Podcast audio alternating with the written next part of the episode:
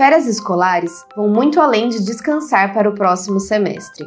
Esse é um período importante para o desenvolvimento socioemocional das crianças, pois é um momento em que elas podem assimilar e generalizar os conhecimentos adquiridos durante o semestre e mudar um pouco a sua rotina. Mas e agora? Como proporcionar férias especiais para as crianças? Como conciliar tudo isso com o trabalho do dia a dia? Você já pensou, por exemplo, em aproximar as crianças do planejamento da rotina? É sobre isso que vamos falar hoje, trazendo dicas de atividades para auxiliar as famílias nesse período.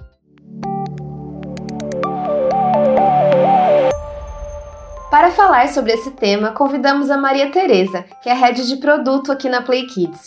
Ela é formada em psicologia e é especialista em educação emocional. Bem-vinda, Tereza! A gente vai falar aqui um pouquinho então desse período de férias escolares, né? Uh, a gente sabe que esse período é super importante para as crianças descansarem, né, e se recuperarem para o próximo semestre de aula.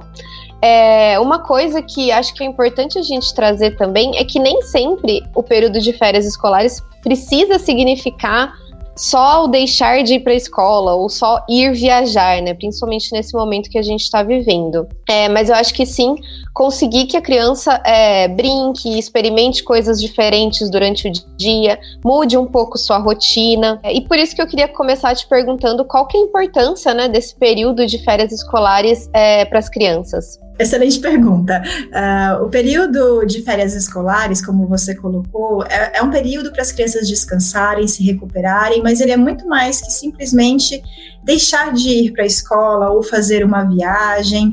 É, ele é um período de fundamental importância para o desenvolvimento cognitivo e psicossocial dessas crianças. É, é o momento de sedimentar o conteúdo, tudo que ela aprendeu durante o semestre na escola, conseguir ter a oportunidade de aplicar esse conhecimento em outras situações do mundo. Por exemplo, aplicar a matemática ajudando e brincando de cozinha em casa, com família, com a mãe, com o pai, com, com a avó, se foi, com os avós, se for o caso que essa criança é, vai passar as férias. É também o momento dela estabelecer relações sociais com outras pessoas que não o professor e os coleguinhas de sala. Então, é brincar com, com os priminhos, brincar com, com todo cuidado na pandemia, é claro, né? Mas brincar com as crianças do bairro e ter a oportunidade de socializar e estabelecer essas relações sociais, aprender a conviver com pessoas com características diferentes em uma situação diferente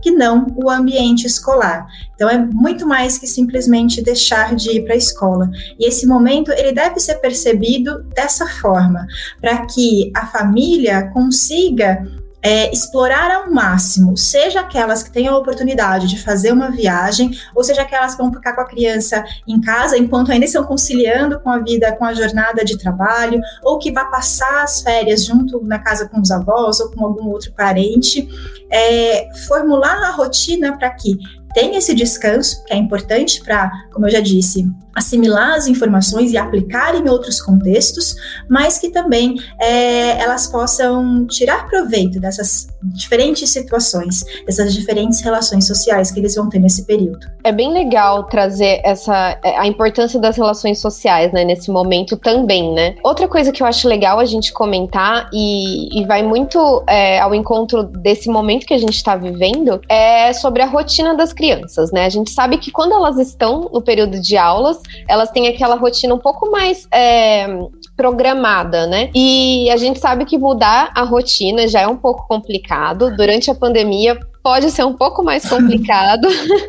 e a gente sabe que é, durante esse tempo de pandemia, é, houve um aumento expressivo na sobrecarga, principalmente das mulheres, né, nas tarefas domésticas. E acho que é legal a gente trazer um pouco sobre isso aqui também, porque muitas das pessoas que estão ouvindo a gente, elas vão provavelmente continuar trabalhando enquanto as crianças estão de férias, né? Então eu queria saber o quanto que isso pode impactar essas relações familiares, né?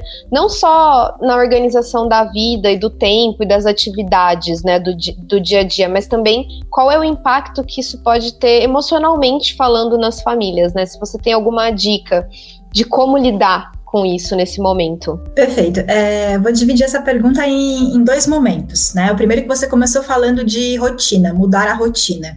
E geralmente a gente vai por uma questão do contexto, porque é o que é possível às vezes no momento, de uma rotina super estruturada, com horário para acordar, horário de tomar o café, de trocar de roupa, estar indo para a escola, ou ficar na frente do computador para ter aula online, depois o momento de almoçar, o momento de brincadeira, ou o contrário, se a criança vai frequenta a escola no período da tarde ou no período integral também. Então a gente vai de uma rotina muito estruturada para férias ausência total de rotina e sem hora para acordar, sem hora para dormir, né, horários diferentes para comer. É importante ressaltar que isso não é saudável para as crianças, principalmente para as é, para as menores porque é, a rotina, a previsibilidade do que vai acontecer, é, ela é muito importante para dar uma segurança, para dar um conforto, né? É, trazendo para a segunda parte da pergunta, que é o impacto emocional que isso tem para a família. Então, a ausência de rotina, ela pode intensificar ainda mais é, o, emoções desconfortáveis, sensações desconfortáveis que é, rondam esse período. Lógico que a criança não precisa acordar no mesmo horário, ela não precisa dormir no mesmo horário. A gente pode ter uma flexibilidade, mas ter uma previsibilidade do que vai acontecer em cada momento do dia, até para ter uma atividade de fazer o calendário com elas, construir o calendário, né? Uma dica que é bem legal de fazer com eles na, é, durante o período de férias e no período também escolar, uh, são dicas bem importantes. O segundo é, é, o impacto emocional que você já trouxe, né? Principalmente com as mulheres, com as mães, que entrou férias é um poxa vida, tipo, mais uma coisa ainda. O que que eu vou fazer com essa criança é, se eu tenho que conciliar as atividades da casa, se eu tenho que conciliar com uh, o meu trabalho que às vezes está remoto, que às vezes está presencial. Então, se é remoto, como que eu concilio minha atenção no, no computador é, com a minha atenção com o meu filho? Se uh, eu estou trabalhando presencialmente, onde eu vou deixar o meu filho se eu não cumpro com uma rede de apoio que possa estar presente nesse momento? Uh, então, ele vem cercado de ansiedades e angústias e acelerando, aumentando ainda mais a preocupação que essas famílias têm, né? Não é muito importante, voltando para o início da pergunta, tentar programar uma rotina, saber que sim, é, infelizmente é um período de sobrecarga, como que a gente pode transformá-lo de forma mais lúdica, trazendo a criança para o planejamento, dentro das possibilidades do que, é, é, que a família tem à disposição. Então, eu posso ficar, posso brincar com você de tal e tal tempo. O que, que você quer fazer? E dá a dica lá que eu comecei no início, faz o calendário calendário, coloca com a criança, né? Ou um final de semana, fazer um final de semana, quando é possível, mais lúdico. É, fazer uma rotina, se eu tenho uma rede de apoio familiar próxima, se é possível essa criança ir para cada é, é, tempo na família e compartilhando né, esse cuidado com, com a comunidade. É, então, é, é envolver a criança tentar aproveitar a rede de apoio nesse momento para que o impacto seja o menor possível. Essa ideia do, do, calendário é super legal, né? Também acho que outra ideia legal que vai bem é, próximo disso que você falou é fazer uma listinha, né? a criança poder fazer a lista, ah, o que, que eu quero fazer nas minhas férias, né? Daí já faz a uhum. listinha ali junto com o pai, é, aí, os, sei lá, se vai precisar de algum material específico, então, sei lá, a gente vai brincar é, um dia de fazer as atividades do Super Hands. Já deixa eu olhar quais os materiais que a gente vai precisar, já busca esses materiais, já deixa tudo pronto para a criança poder é, já ter tudo ali no momento que ela precisar e ter essa rotina programada mesmo, né? Trazer a criança para planejar junto é muito importante, porque você também envolve a criança na compreensão das limitações. Então, mamãe e papai não vão poder ficar brincando com você o tempo todo, né? É, mas eu tenho períodos que eu posso. Então, o que, que a gente vai fazer quando a gente estiver junto? O que, que você não vai fazer quando a gente estiver separado ou não posso te dar atenção? Como que você gostaria que esse momento fosse dentro das limitações disponíveis. Então, é, ajuda a criança a compreender o contexto, a trabalhar a frustração que ela vai ter de, poxa, não, não vou ter papai e mamãe junto na hora que eu quero. Mas o que eu posso fazer? Elaborar isso e dar um significado diferente para a rotina dela. No episódio anterior que a gente gravou aqui do podcast, é, da Play Kids, a gente contou com a participação da Sara, né? E a gente falou sobre a importância do brincar. E ela trouxe também vários momentos em que ela fazia já isso com, com a filha dela, né? E ela falou muito também do brincar sozinho, né? A filha dela é filha única, então o, o quanto o brincar sozinho também pode ser importante para a criança, para ela desenvolver a imaginação, a criatividade, também é, se autoconhecer, né? Brincar é fundamental, né? O, o, brincar sozinho, só você comentou e eu lembrei, é, é uma excelente forma da criança se descobrir é, é, a imaginação, mas também é a elaboração de quem ela é, do que ela viveu no dia a dia. Então, um pegar os brinquedos e dar outro significado, fazer o ursinho brincar com o outro, né? É, ou pegar as peças do jogo de tabuleiro e transformar em outra coisa, ou mesmo brincar no, no próprio no tablet, né? Play Kids, conversando com os personagens, é, ou se interagindo com eles, com super hands, como você deu a dica, é uma forma de dar sentido para a rotina. Então, ele não só deve ser estimulado, mas deve ser conscientemente criado momentos para que isso,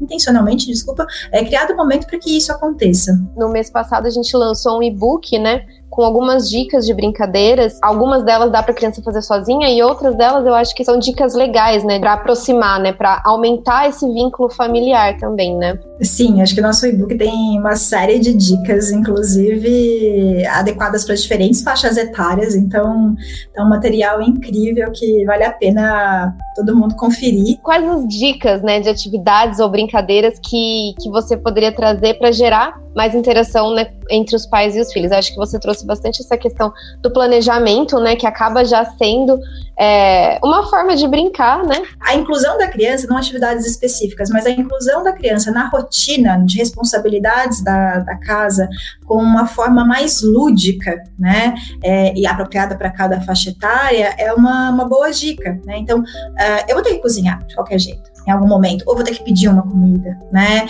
É, como que eu envolvo a criança para tornar esse momento que eu já vou estar com ela e que pode ser prazeroso ou que pode ser mais preocupante, caso eu tenha que dividir a minha atenção em todo momento, é, incluindo para que ela aprenda a rotina, ela aprenda a responsabilidade né, de cada uma das atividades, mas de uma forma gostosa, de uma forma lúdica em que ela possa se envolver. O uso da Play Kids, de todos os recursos que a gente oferece, trazendo para o contexto físico também, então as experiências de Super Hands, fazer um momento de meditação com um balãozinho, é, ter um momento de dança com Shake Shake, todos os nossos conteúdos originais.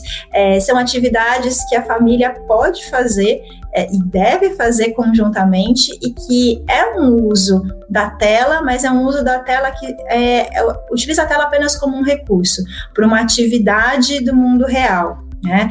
Uh, vamos ler algum dos livros do nosso vagão de, de livros. Vamos fazer uma cabaninha na sala para ler, para ficar um ambiente mais legal. Vamos trazer, vamos encenar um dos livros ou reinterpretar um dos episódios que nós vimos. Muito legal. Eu acho que é, um ponto que a gente precisa conversar mesmo e falar aqui é sobre é, o equilíbrio né, das uhum. telas. Uhum. Então, a gente sabe que a tecnologia, né, os recursos tecnológicos são excelentes recursos, né? E aí, é uma coisa que a gente tem muito aqui pra gente na Play Kids é poder proporcionar experiências para a criança, é, experiências positivas de aprendizado, né? Então, que ela consiga retirar alguma coisa daquele conteúdo que vá favorecer a aprendizagem dela, o desenvolvimento dela, né? Então, a tela ela pode ser um recurso para uma atividade no mundo físico. A tela pode ser a representação depois dessa animação, né? E a tela, ela tem com, com, as animações, com os vários vídeos, com os jogos, elas são também uma forma de alimentar o mundo da fantasia, o mundo da imaginação e a criatividade das crianças.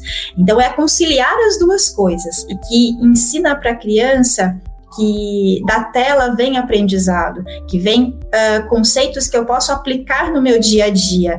Então eu começo a fazer um processo de letramento digital saudável também na, em cada uma das crianças. Então, o tempo de tela ele tem que ser de qualidade e a qualidade não só no tempo de exposição, respeitando aí a, a faixa etária, mas também a ampliação dele. De uma forma que ela possa generalizar depois esse conhecimento para o mundo físico, né? Uhum. Então, acho que esse apoio da família também, né? Então, é, por exemplo, ah, assistir junto um episódio, que nem você falou, a gente faz uma noite do pijama um dia é, monta a cabaninha na sala, assiste os desenhos favoritos, discute, ah, o que, que tal personagem aprendeu quando aconteceu isso, isso, isso no desenho. Uhum. É, depois pode fazer uma sessão de leitura antes de dormir para ajudar a pegar no sono, ou fazer uma sessão de meditação com balãozinho. Enfim, né? Eu acho que é trazer o mundo virtual para o mundo físico também, né? É. E às vezes a gente acha que precisa de muito para fazer isso, mas é, é uma pergunta que você faz para a criança e que abre esse mundo de possibilidades, esse mundo de imaginação, né? Então é só uh, criar o hábito de incluir isso na rotina nossa de adultos, né? Então você acabou de assistir, o que, que foi? Me conta. Vamos fazer aqui de novo, né? Mostra para mim com, com a caneta, né? Como que foi, como que um falou com o outro. Então são pequenas coisas que a gente cria no hábito de incluir na rotina, a gente dá mais intencionalidade para essa aprendizagem que a criança tem e pode ter ainda mais nesse período de férias, né? Uh, e como você falou, também generaliza esse conhecimento. Depois, né, da gente falar de brincadeiras, eu acho que uma outra questão que ainda é muito complicada e que tem muita gente tem medo ainda é o tempo do tédio da criança, né? Uhum. É o momento de ficar entediado ou que a criança fala, ai, não tem nada para fazer. Como que os pais podem, podem lidar com esse momento de tédio da criança, né? Uhum. E qual que é a importância também desse momento de tédio para o desenvolvimento da criança, Teresa? A gente tem muito medo que nossos filhos sintam emoções negativas, então que eles fiquem entediados, frustrados, com raiva, tristes, com medo. Uh, o primeiro passo é, é saber que essas emoções elas são importantes para o desenvolvimento. A gente, em qualquer fase da vida, vai experimentar todas elas, né? E aprender desde novos que elas existem, que eu reconheço, que eu sei o porquê que eu estou me sentindo assim, é a base para que a gente consiga é, ter estratégias, ter ações que mudem, que transformem o meu estado emocional. Se uma criança ela está entediada nesse caso porque ela não tem o que fazer, eu posso aproveitar esse momento para várias coisas, né? Primeiro, reconhecer que isso que eu estou sentindo é tédio, né? É, porque eu queria fazer alguma coisa que eu não posso, e daí é um tédio meio frustração se eu estiver um pouquinho irritado. Então, eu reconheci, tipo, e o que, que eu quero fazer? Eu crio a possibilidade de o que, que a gente pode fazer, então, para não se sentir entediado, não se sentir frustrado. Então, descobrir as dicas de construir o calendário para fazer as atividades é uma que pode evitar esse, esse tédio da criança. Deixar o tempo do tédio para que ele consiga também imaginar coisas ou é, sedimentar emoções, sedimentar pensamentos, todo esse aprendizado que ele está tendo. Então, um momento de, de calma, um momento de é, tanta estímulo de várias coisas, ele é importante. Né? Uh, mas sempre direcionando para que ele reconheça a emoção que ele está sentindo e o adulto como mediador do, da descoberta de possibilidades do que pode ser feito para transformar aquele estado emocional. Então, acho que é a melhor dica. Dá para construir, falando nas atividades, um, um, painel de emoções. Então, construir com as crianças as carinhas, né, as expressões emocionais, os emoticons, para cada uma das coisas que elas sentem, colar no imã na geladeira, né? Cada dia eu escolho o que eu estou sentindo, cada hora eu escolho o que eu estou sentindo, e eu falo uh, e, e estimular a criança a falar o porquê né? Porque a emoção ela vem de algum lugar, ela vem de alguma coisa que aconteceu e que me fez sentir daquela forma. Então, saber o que, o que me fez sentir daquela forma faz com que eu possa mudar a situação para que é, eu experimente outros estados emocionais mais compatíveis com aquilo que eu desejo ou que, que, que eu quero, né? A gente geralmente quer sentir emoções gostosas, agradáveis. Então, o que, que eu faço para que eu possa sentir essa emoção? A gente quer que as férias escolares sejam um momento prazeroso para as crianças, né? Independente é, de tudo isso que a gente está passando. E para os pais também, né? Para a família em geral. E aí, qual seria o seu recado final para esse mês de julho e esse mês de férias escolares? Acho que é aproveitar esse momento, né, da, da melhor forma possível para cada uma das famílias, saber que não vai ser possível vocês fazerem tudo que é desejado com, com a criança nesse momento, para vocês mesmo nesse momento, e que tudo bem, né? É, ter um planejamento de como vocês podem aproveitar o máximo possível, sempre lembrando que não é porque eu não estou oferecendo ou meu filho não está em uma situação de aprendizagem formal, como acontece na escola, que ele não está aprendendo. A criança aprende a todo momento. A gente falou que a, brincadeira é a forma, é, a melhor forma da criança aprender, porque ela está se divertindo. Né? Quando uma criança ela está brincando sozinha, quando ela está é, nesse mundo de imaginação ou interagindo com o outro, ela está testando hipóteses, né? É, desde um bebê, quando ele joga um brinquedo, ele está testando ver se você vai pegar, se ele não vai, como que vai ser a reação. Então, eles descobrem o mundo por meio da, da brincadeira. E lagi oferecer oportunidades, oferecer ambientes dessa brincadeira, desde uma brincadeira espontânea, que não precisa ser mediada por vocês, a uma interação de uma mediação é, mais simples, como a gente brincou, só fazer o iminha e colocar na geladeira para falar da emoção, só perguntar como que foi o desenho animado, até momentos mesmo de brincar juntos, de construir, né, um experimento junto de super hands ou dançar no shake shake juntos, é, são oportunidades de brincar, se desenvolver e ter um momento prazeroso prazeroso em família. Bom, queria te agradecer, né, por ter participado aqui desse encontro com a gente, por compartilhar suas ideias, as dicas e todo o seu conhecimento. E até a próxima. Espero que você tenha gostado e que todo mundo que está nos ouvindo também tenha aproveitado bastante essas dicas. Ah, obrigada, adorei nosso bate-papo, adorei ter esse momento e espero também que todo mundo aproveite as nossas dicas.